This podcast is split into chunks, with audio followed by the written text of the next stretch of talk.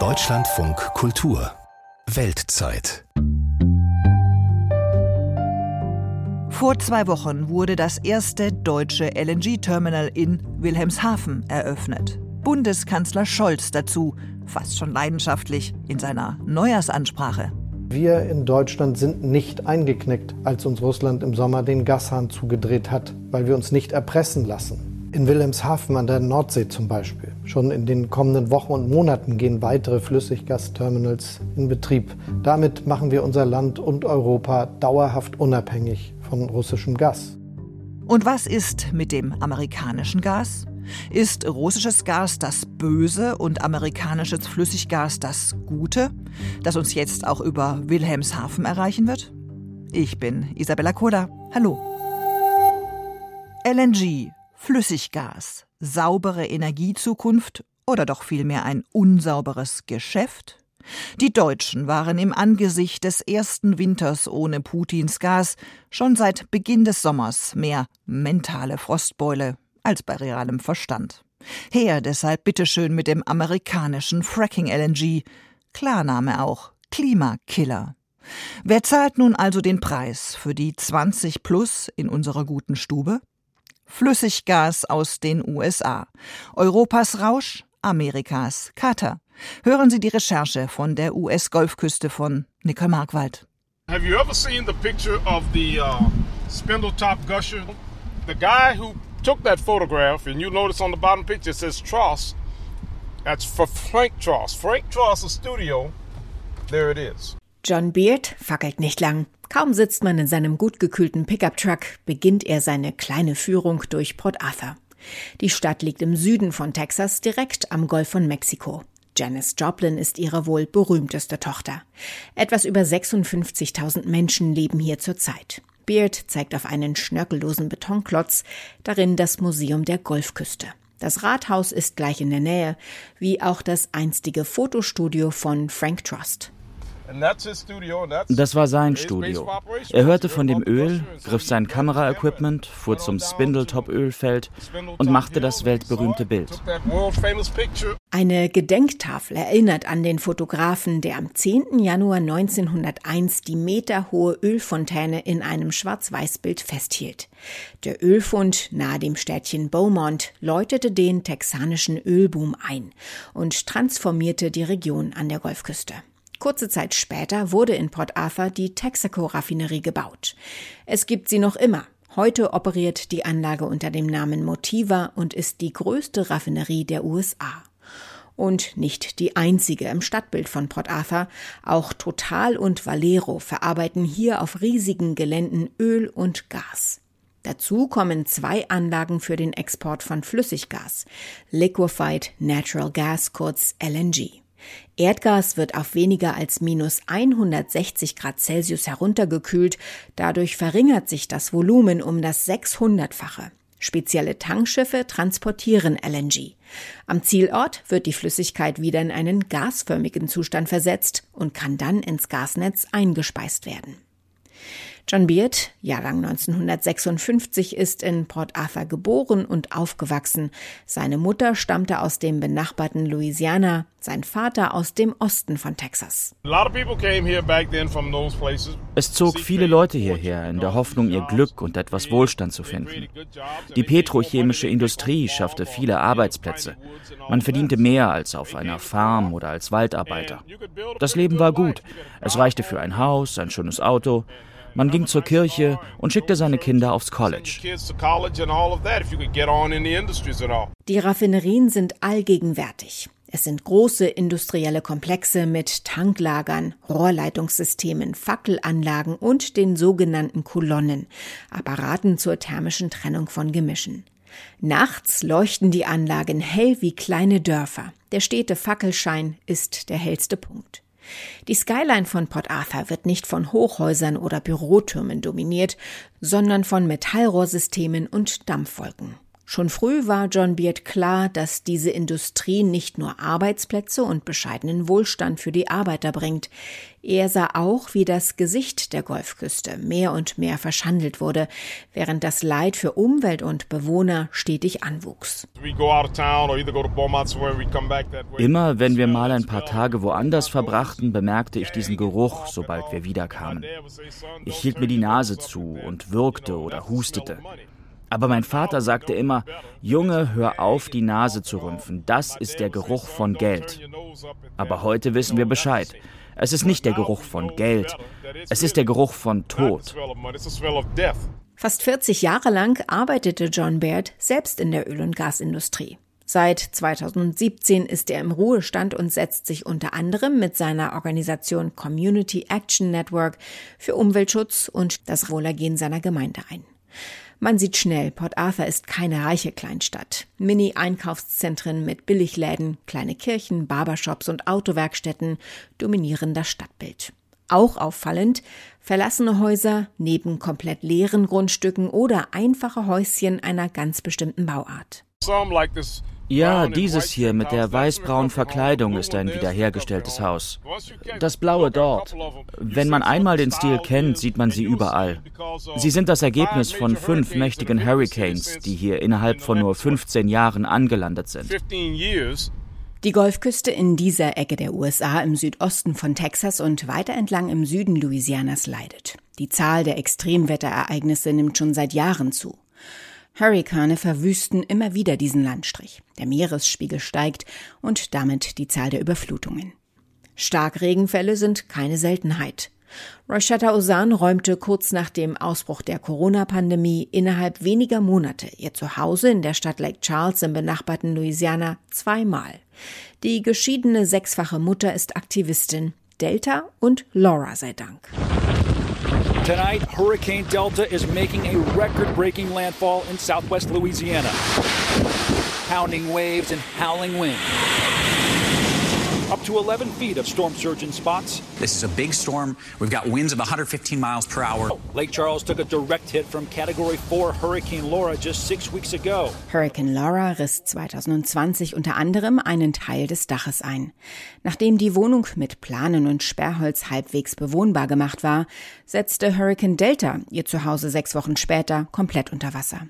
Osan und ihre Kinder fanden übergangsweise ein neues Zuhause in Houston, etwas über zwei Stunden Fahrzeit von Lake Charles entfernt.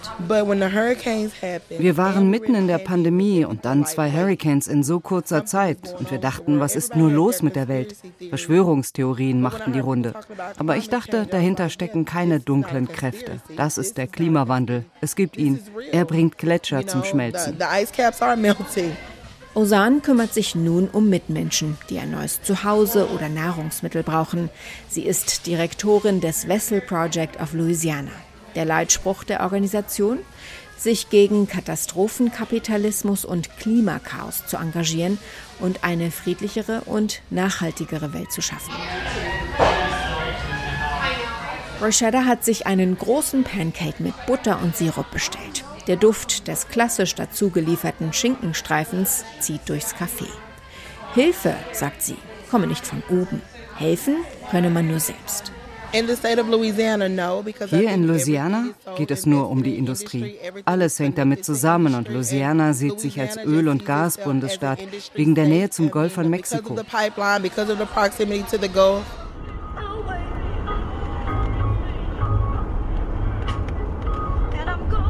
Die Grenze zum Nachbarn Texas ist nur wenige Minuten mit dem Auto entfernt. Bis Port Arthur dauert es gut eine Stunde.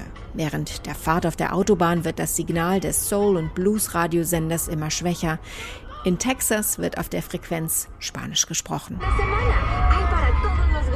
Entlang des Highways fallen zwei riesige Werbetafeln auf. Eines stellt die Evolutionstheorie nach Charles Darwin in Frage. Auf einer anderen Werbetafel sind die Golfküste und ein roter Vogel abgebildet. Darüber steht, erhaltet die Schönheit der Golfküste, stoppt LNG. Es ist die Naturschutzorganisation Sierra Club, die sich hier prominent gegen den weiteren Ausbau der Flüssiggasindustrie in der Region engagiert. Eine Entwicklung, die durch Europas Abkehr von russischem Gas und Öl nun zusätzlich an Fahrt aufgenommen hat. ExxonMobil is committed to successfully linking the complex elements of the LNG value chain in order to provide natural gas to buyers and consumers around the world. Texas ist der jeweils größte Produzent und Verbraucher von Strom, Erdgas und Öl innerhalb der USA. Der zweitgrößte US-Bundesstaat verfügt über gut ein Drittel aller US-Erdölreserven und mehr als ein Viertel aller Erdgasreserven. Erdgas wird in den USA zum großen Teil mit der umstrittenen Fracking-Methode gefördert. Damit lässt es sich aus undurchlässigem Gestein lösen. Allerdings kann es dabei auch zu Methanemissionen und Grundwasserverschmutzung kommen. Auch eine erhöhte Erdbebengefahr ist ein Risiko. In Texas allein befinden sich 30 Prozent der gesamten Raffineriekapazität der USA. Die Region an der US-Golfküste ist das Epizentrum der Öl- und Gasproduktion und dementsprechende Politik wird in dem sehr konservativen Bundesstaat gemacht. Bereits 2008 wurde ein erstes Terminal für Flüssiggas in Betrieb genommen, zwei Jahre später ein zweites. Die ersten Terminals wurden als Importhäfen gebaut. Inzwischen dienen sie vor allem dem Export des LNG, also des heruntergekühlten Erdgases. Nach Informationen der US-Energieregulierungsbehörde Federal Energy Regulatory Commission FERC liegen vier der insgesamt sieben bestehenden Exporthäfen in Texas und Louisiana. Kurzer Rückblick. 2010 exportierten die USA 1,5 Milliarden Kubikmeter Flüssiggas. 2020, zehn Jahre später, waren es 61,4 Milliarden Kubikmeter. Exporte nach Europa sind zuletzt sprunghaft angestiegen. Waren es im Sommer 2021 gerade mal 19 Prozent, stieg der Anteil der amerikanischen Flüssiggasausfuhren über den Atlantik ein Jahr später auf 60 Prozent. Ein Papier der Regulierungsbehörde FERC vom April zeigt die Expansionspläne. Jeweils ein zusätzlicher Exporthafen für Texas und Louisiana sind bereits im Bau. Insgesamt zehn weitere sind für diese Küstenregion genehmigt, aber noch nicht komplett finanziert. Ein Projekt Port Arthur LNG, geplant vom Energieinfrastrukturunternehmen Sempra Energy mit Sitz in Kalifornien. Ein Thema, mit dem sich Colin Cox bestens auskennt.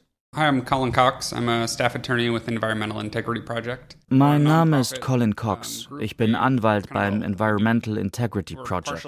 Wir sind ein Non-Profit, teils Kanzlei, teils Forschung. Wir schreiben Berichte und sind eine Art Aufpasser.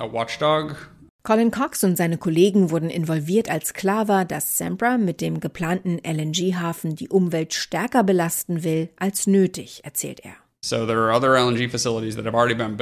Es gibt andere Flüssiggasanlagen, die bereits bestehen, mit besserer Schadstoffkontrolle.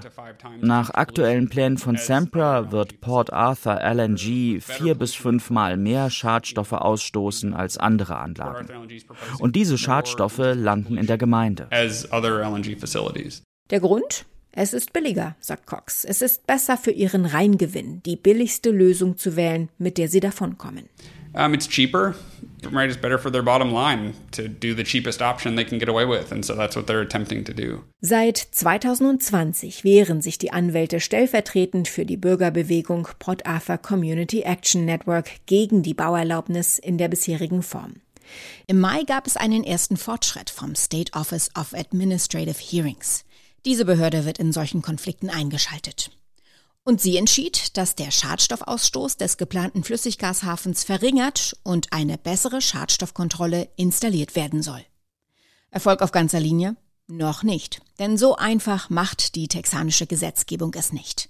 Der Fall wanderte weiter zu TCEQ. Das ist die Texas Commission on Environmental Quality, also die texanische Umweltbehörde. Diese hat bei einer Versammlung im September anklingen lassen, dass sie eine bessere Schadstoffkontrolle, wie von Baird gefordert, für zu teuer hält. Die Behörde hat sich also auf die Seite des Unternehmens gestellt. Die Anwälte der Bürgerbewegung haben Einspruch eingelegt, das Verfahren läuft also weiter. Eine Umweltbehörde, deren Entscheidungen nicht unbedingt im Interesse der Umwelt gefällt werden? Es ist schwierig in Texas und Louisiana an der Golfküste.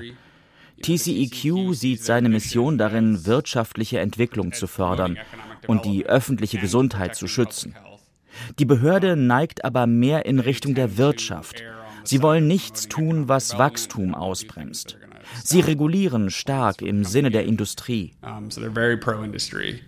Die Industrie, das ist die Öl- und Gasindustrie. Die Umweltorganisation Earthworks hat herausgefunden, dass über acht Prozent der texanischen Bevölkerung, das sind rund 2,3 Millionen Menschen, so nah an Öl- und Gasbohrungen sowie den dazugehörigen Verarbeitungsanlagen leben, dass Gesundheitsschäden nicht ausgeschlossen werden können. Rashada Ozan, die sechsfache Mutter, erzählt. Drei meiner Kinder haben Neurodermitis, zwei meiner Kinder haben Asthma. Und das ist neu. Keiner in unserer Familie hatte bisher Atemwegserkrankungen. Auch John Beard in Port Arthur berichtet von vermehrten Krankheitsfällen. Man weiß ja nicht, was vor der eigenen Haustür wirklich passiert. Manche Grundstücke grenzen direkt an die petrochemischen Anlagen. Es kann nicht gesund sein. Port Arthur hat die doppelte Zahl von Krebserkrankungen, aber auch von Herz-, Lungen- und Nierenerkrankungen. Port Arthur in Texas, wo John Beard wohnt, oder Lake Charles in Louisiana, wo Rashada Ozan aktiv ist, sind arme Gemeinden. Die Arbeitslosenrate ist hoch, das Bildungsniveau niedrig. Etwas über 40 Prozent der Bewohner sind schwarz. Fast ein Drittel aller Bewohner leben an oder unter der Armutsgrenze. Zahlen, die unter anderem das Resultat jahrzehntelanger Benachteiligung und Vernachlässigung sind. Auch wenn die Flüssiggasindustrie in der Region wächst, bedeutet das nicht automatisch mehr Arbeitsplätze für die Einheimischen. Sie fallen auf, die vielen Trucks an Hotels und Motels, deren Nummernschilder verraten, dass die Fahrer eben nicht aus Texas selbst stammen. Auch die Wohnmobil-Campingplätze sind voll. Hier lebt ein Teil der Arbeiter, die mit Zeitverträgen für die Unternehmen tätig sind. John Allaire hat als Ingenieur über 30 Jahre lang unter anderem für die Ölkonzerne BP und Amoco gearbeitet. Inzwischen lebt er auf seinem Stück Land direkt am Wasser in Holly Beach, Louisiana. Cajun Riviera steht auf dem Ortseingangsschild. Unmittelbare Nachbarn hat Allaire keine. Er ist umgeben von bewaldeten Sandrücken, Feucht- und Sumpfgebieten. Gute drei Kilometer Land entlang der Küste gehören ihm. In seinem Garten wachsen Tomaten, Gurken und Paprikas, er jagt Wildschweine und hin und wieder auch Krokodile. Doch zu seiner Linken blickt der dreifache Vater auf die Flüssiggasanlage von Produzent Venture Global. Expansionspläne, die das Werk an seine Grundstücksgrenze bringen würden, liegen bereits vor. Allaire zeigt auf eine Reihe Bäume. Dort bis zu den Bäumen, all das soll bebaut werden. Wo die Bäume stehen, wird die Fackelanlage sein. Allaire hat Reporter der Washington Post und New York Times herumgeführt. Er schreibt Briefe an Zeitungen, hat Unterstützung vom Naturschutzbund Sierra Club. Er sagt, hier werde einzigartige Natur zerstört, nur um die Industrie fossiler Energieträger zu fördern. Dabei sei es überfällig, sich davon abzuwenden, stattdessen erneuerbare Energien zu fördern. Ich verstehe, dass Deutschland in der Klemme steckt und ganz Europa. Aber Flüssiggas aus den USA ist nicht die Lösung. Er entdeckt einen Stelzenläufer, sieht einen Nachtfalken, wenig später eine Aztekenmöwe. In einigen Wochen kommen tausende Zugvögel vorbei, erzählt er. Fast handtellergroß sind die Muscheln, die in seinem Küstenabschnitt angespült werden. Die Terminals, die für den Export von Flüssiggas bereits existieren oder geplant sind, wird es auf Jahrzehnte hinausgeben. Sie erfordern Investitionen in Milliardenhöhe. Das soll sich rentieren. Aber sie greifen eben auch stark in die Natur einer ohnehin gebeutelten Region ein. They talk about how much cleaner this is and that kind of stuff, and it's cleaner than coal. Sie reden davon, dass Flüssiggas so viel sauberer ist. Klar, es ist sauberer als Kohle. Aber Gas geht verloren am Förderkopf, bei den Kompressionsstationen, zu den Pipelines. Bis zu 10 Prozent gehen verloren und steigen in die Atmosphäre. Und Methan ist 30 Mal so schädlich für die Ozonschicht wie Kohlendioxid. Methane has 30 times the more detrimental effect on the ozone in the atmosphere than CO2 does.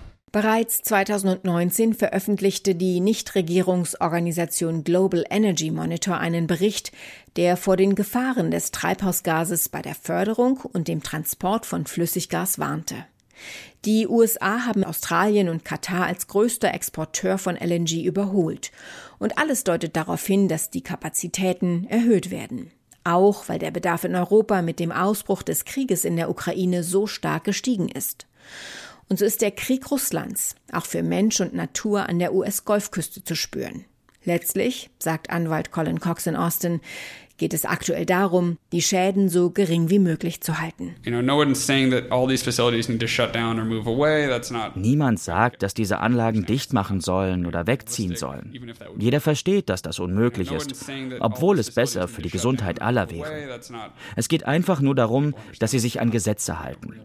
Sie an das Gesetz zur Reinhaltung der Luft zu erinnern, wenn sie den Grad ihrer umweltbelastenden Emissionen erhöhen wollen sie zu zwingen, den betrieblichen Auflagen zu folgen. Es ist das Minimum, was wir erwarten können.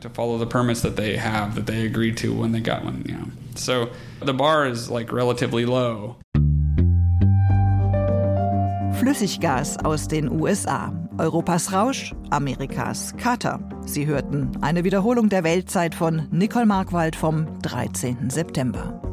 Mehr zum Thema Rohstoffe und deren Perspektiven, Risiken und Nebenwirkungen erfahren Sie hier in der Weltzeit in zwei Wochen, ab dem 16. Januar, wenn wir uns etwa den seltenen Erden in China oder dem Wasserstoff in Australien widmen. Ich bin Isabella Koda und sag Tschüss, bis zum nächsten Mal.